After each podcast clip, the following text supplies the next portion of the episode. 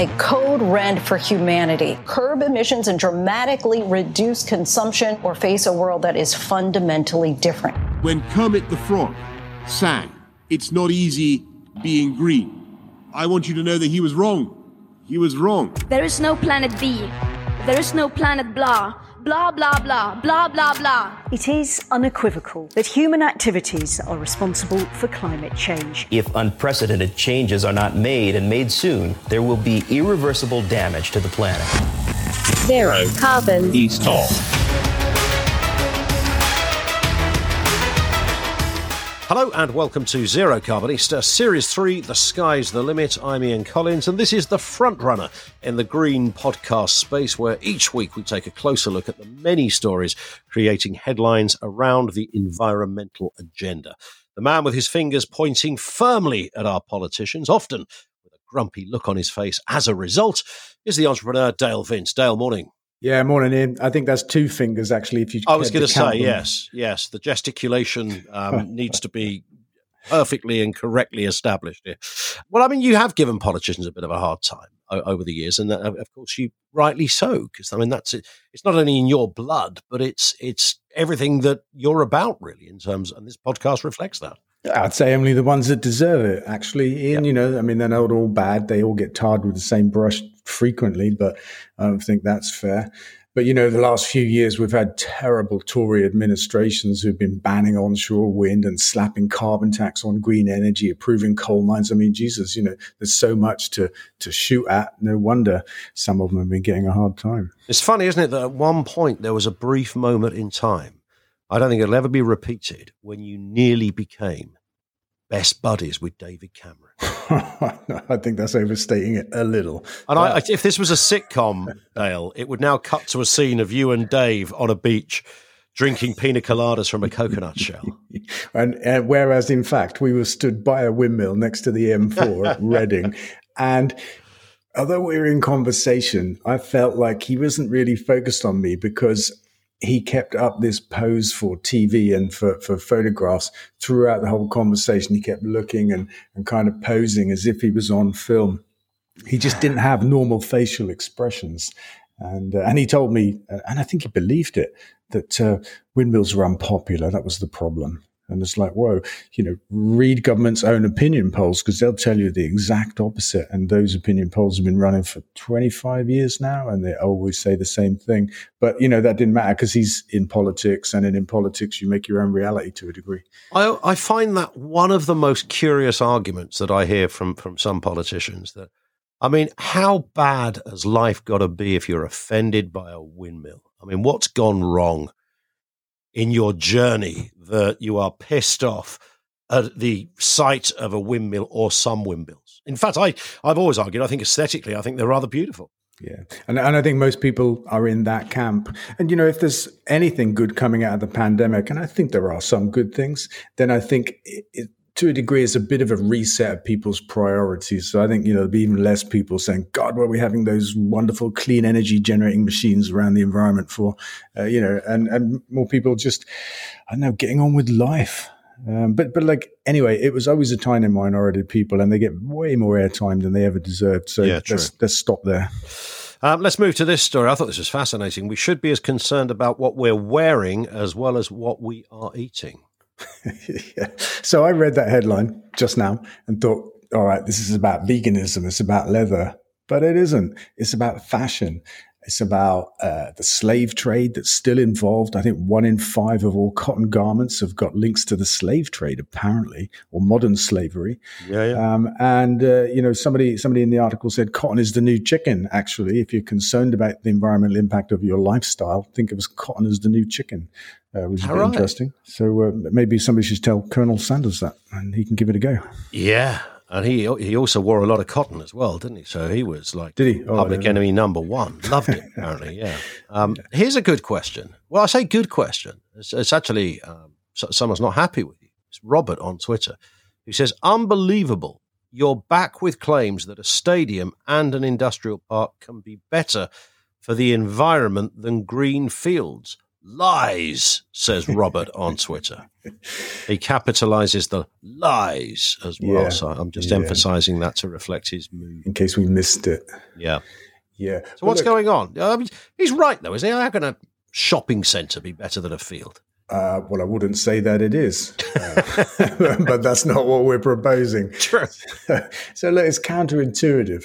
People see a green field, it's actually being farmed, uh, and they think it's a wildlife haven. It's a picture of nature in action, but it isn't.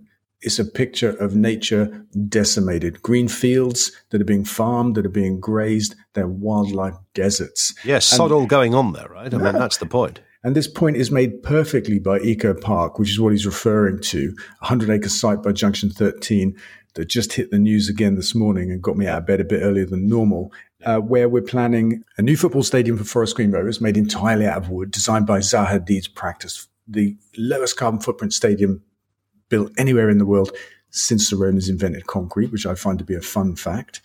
Uh, a 4,000 job green tech business park, some sheltered housing for old people, a new wetland area, a canal, several kilometers of hedgerows, a few thousand trees. And in combination, the biodiversity increase on that 100 acre site will be 12% above where it is today. And that's counterintuitive, but we can build all of those things. We can build places to work and places to live and places to watch sport. And we can do it in a way that increases the space we give to nature. And that's across or above a farming background. That's a very good point. I mean, it's an unarguable point as well, isn't it? It's not just about building; it's how you build, what you build, Yeah. and, and what else you accommodate while you build. Exactly. I mean, that's my big message today in all the press that I'm doing. It's not if we build, because people need somewhere to live, people need somewhere to work. It's how we build. Yeah. Will you have a bug zoo? we won't need a bug zoo. The whole place will be a wildlife uh, haven. Yeah. And and you know that's that's just a different approach. We're really going to push the boundaries of sustainable development with this project. I, I've spent hours at various places peering through those hollowed out bamboo sticks, looking. it's like, where are they? It claims to be a bug zoo. I can't. I've never seen one in those places. I'm sure they exist somewhere. yeah. Uh, this is interesting, though. This cropped up on our radio show this week. The EU says we should resist labelling nuclear and gas as green. I know this is an area you've talked about before as well, but it Yeah. is very much. There are countries that are obsessed with nuclear and they claim that is green, a, a green variant or a green way of doing energy. Yeah, so I saw that headline and I thought, wow, I am sure that only a week ago I read the opposite. And so I read the article, and yeah, indeed, that is the case. So it's not the EU saying this today that we shouldn't label gas and nuclear green.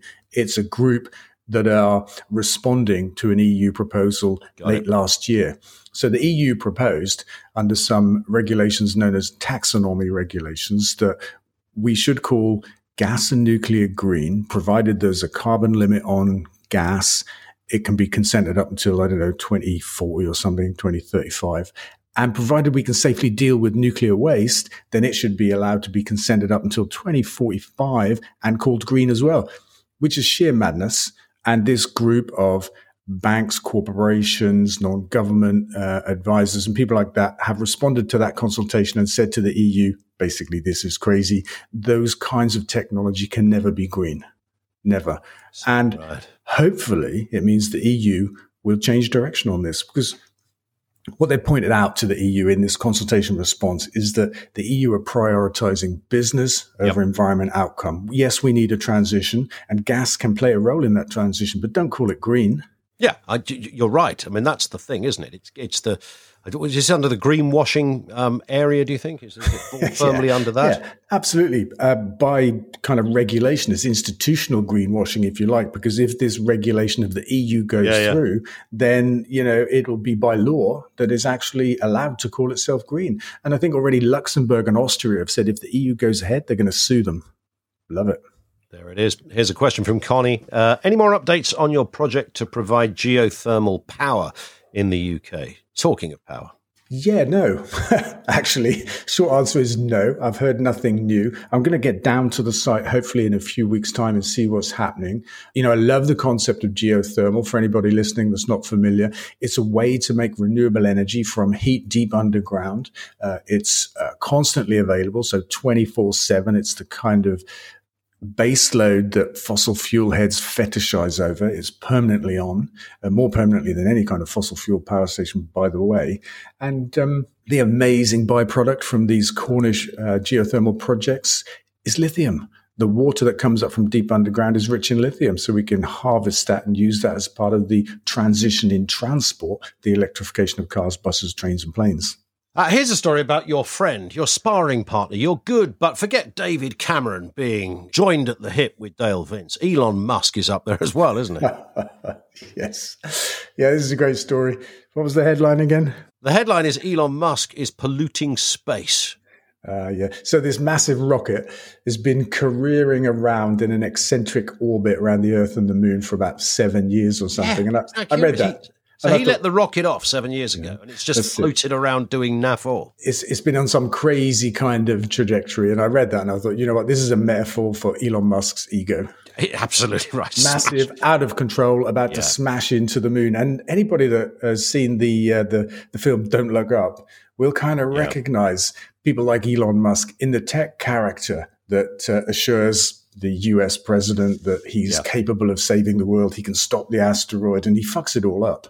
uh, and you can see that in people like Musk, Branson, you know, Bezos, you know I mean? I mean, these people have more power than entire countries and, you know, virtually unregulated. I mean, you know, all this space junk that's being sent up by all kinds of big egos is is is unregulated. I, I would have thought he'd be the kind of guy that would have put a sort of um, a metal template of his own face on the side of the rocket, so that when it hit the moon, it actually created a crater of him.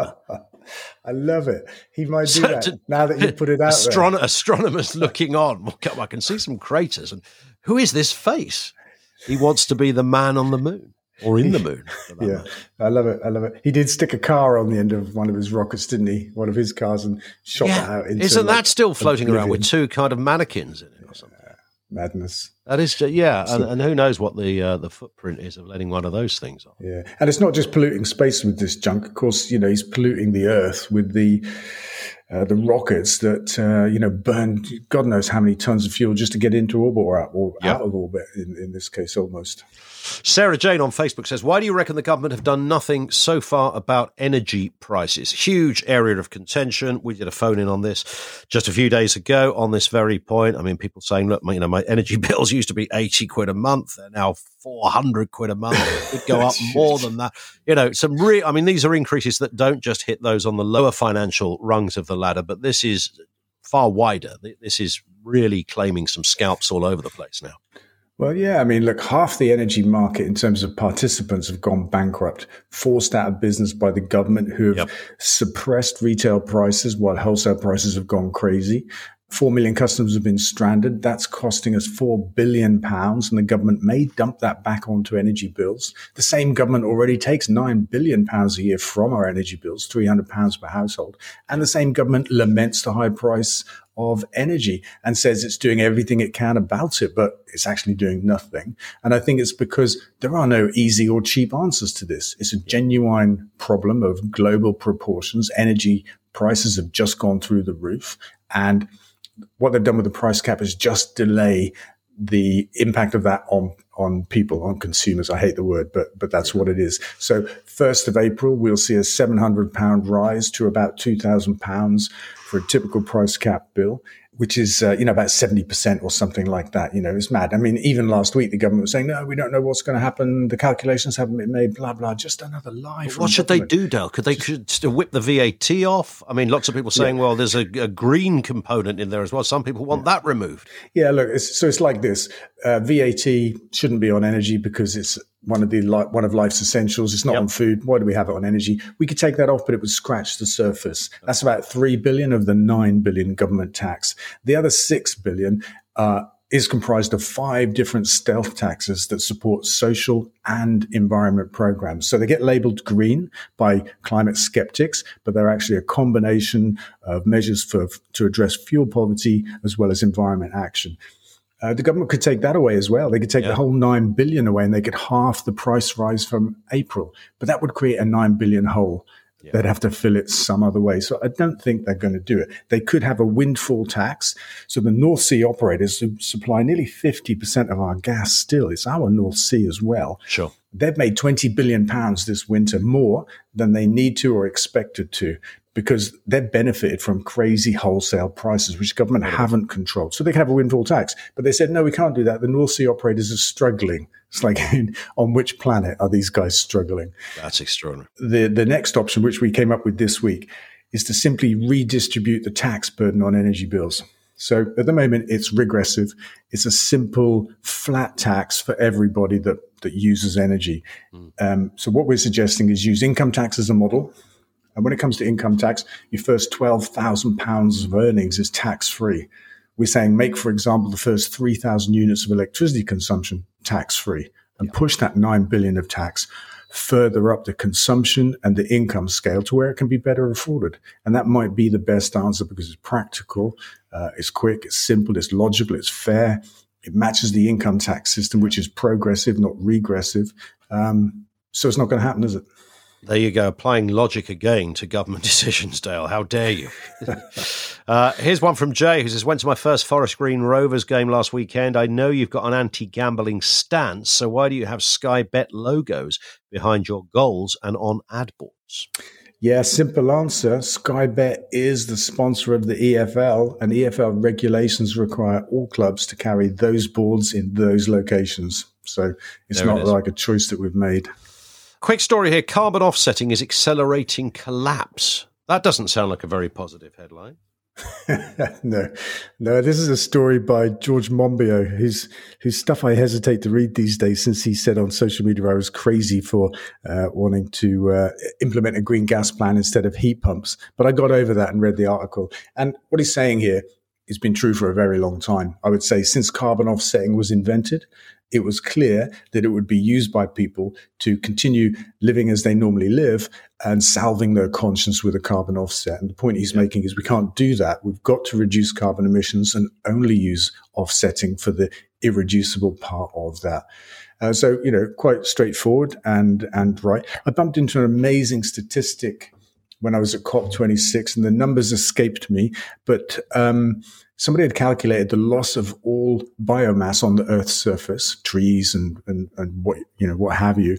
And the amount of carbon that uh, was contained in that um, loss of habitat is equivalent to the excess carbon we have in the atmosphere. That, that might actually sound a bit bloody obvious. You'd think, well, where did all this carbon come from? Yeah, but the point made is if, if we simply rewild the planet, then we can take care of all of that excess carbon in the atmosphere. And that comes back to the point of diet and, and what we eat, because we've driven the loss of habitat and wildlife by intensive farming. Um, and, you know, we've left very little land uh, for, for trees, bushes, animals, and all that kind of stuff. And, um, and now I'm waffling, but It's all right. No, no, not at all. not at all. And here's a final question from Wolfgang, who's emailed uh, Do you have an international fan club for Forest Green Rovers? Uh, I'm in Austria and want to join one. uh, we've Well, got about start one, Wolfgang. That's Yeah, start one. Start one, man. Wolfgang. Yeah, no, uh, nice idea. Look, I, I had a quick check with with our chief exec while we were on the line here, and I got an email back just now saying no. And we've got like a hundred, hundred international fan clubs in twenty countries, but we don't have one in Austria. So you're right, Ian. Wolfgang, please start one. Start one. And a final point, uh, just we we already covered the uh, the eco park development. It's been covered in the news this week a lot as well. What's the ETA here? Give us a date. When can I walk into the eco park and either go that way for one thing and that way for a football match? What's the deal? I've, I've been in the habit uh, up until recently of saying that Eco Park is moving at the speed of an ice age. And, and I think I'm going to have to stop saying that now because we've just unveiled plans for the whole complex, uh, again, in line with the local plan I mentioned earlier. And, you know, we may be holding outline consent for that in about 12 months time. So I think we might be a couple of years away from starting work, starting building. The stadium itself will take two years to build. So we still might be four years away from playing there. Obviously, we're on the verge of promotion at the moment. There's still half a season to go, so we'll see what happens. But we could be in League One uh, soon. We'll definitely be in League One before we've built the stadium. Of that, I'm certain. Hopefully, we'll be knocking on the door of the Championship. But Absolutely. You know, you know, if I was if I was guessing, I was going to say I'm not going to say if I was a gambling man because obviously I can't say that. Uh, I'm going to say yeah, about four years. Done deal. Fantastic. Uh, Dale, we'll speak next week. Nice one. Have Thanks, a good Ian. week. That's it Yeah. for this episode. Don't forget, of course, to follow this podcast from your podcast provider. This way you get each new episode automatically. You don't have to do anything. It just arrives and drifts into your box. Leave a review there too. And if you want to get in touch, you can email your comments zero carbonista at ecotricity.co.uk and follow Dale on social media, twitter.com slash Dale Vince, facebook.com slash Dale Zero carbon. East of.